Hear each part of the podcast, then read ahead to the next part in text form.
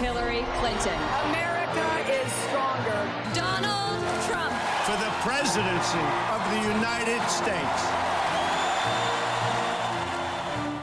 En route pour la Maison Blanche avec ce soir en direct de Floride, Walid Berissoul. Bonsoir Walid.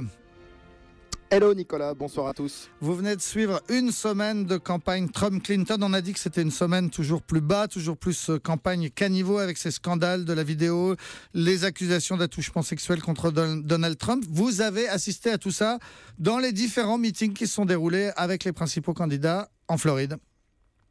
Oui, et partout on retrouvait cette même tension. Tension euh, dès les premières minutes, par exemple, du discours d'Hillary Clinton. C'était mardi dernier à Miami. Et à trois reprises, des supporters de Trump infiltrés dans la salle tentent de l'interrompre. C'est un classique dans cette campagne, hein. ça arrive souvent. La candidate fait d'abord mine d'ignorer l'incident, puis, devant un début de bagarre qui se déclenche à quelques mètres d'elle, Hillary Clinton finit par s'agacer. Mes amis, mes amis, s'il vous plaît, concentrons-nous sur ce qui est vraiment important dans cette élection.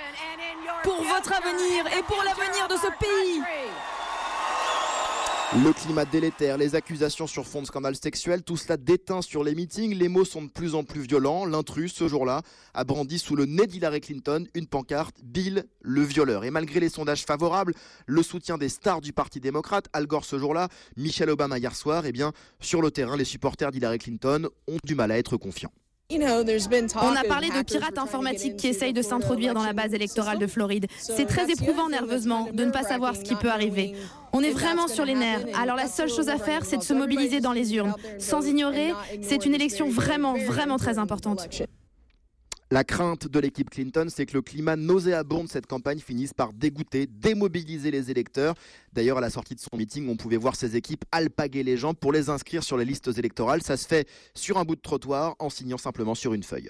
Et puis alors, est toujours en Floride, vous avez vu cette semaine Donald Trump qui a enchaîné plusieurs meetings et malgré les difficultés de sa campagne, vous avez trouvé que l'ambiance était électrique.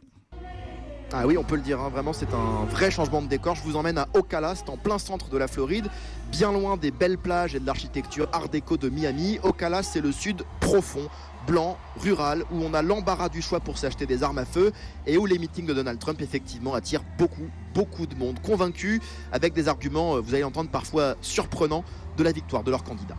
Quoi qu'Hillary Clinton essaye de faire, Donald Trump va gagner parce que Dieu l'a choisi pour être le prochain président des États-Unis d'Amérique.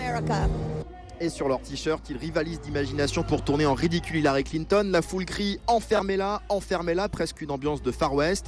Et Donald Trump, lâché par l'élite de son parti, plombé par les révélations quotidiennes sur son comportement sexuel, Donald Trump joue à fond la carte du complot du système entièrement contre lui. Les médias sont juste une prolongation de l'équipe de campagne de Clinton. Sans les médias, sans la presse, Hillary Clinton ne serait rien. Elle ne serait rien, zéro.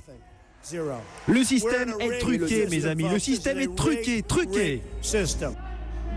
Et le meeting se transforme en défouloir géant quand tout le monde se tourne vers la presse, placé dans un enclos au milieu de la salle. On est sifflé, hué, rituel habituel chez Donald Trump. Mais une fois l'excitation retombée, James, un mécanicien venu avec toute sa famille, ne peut s'empêcher d'exprimer des doutes.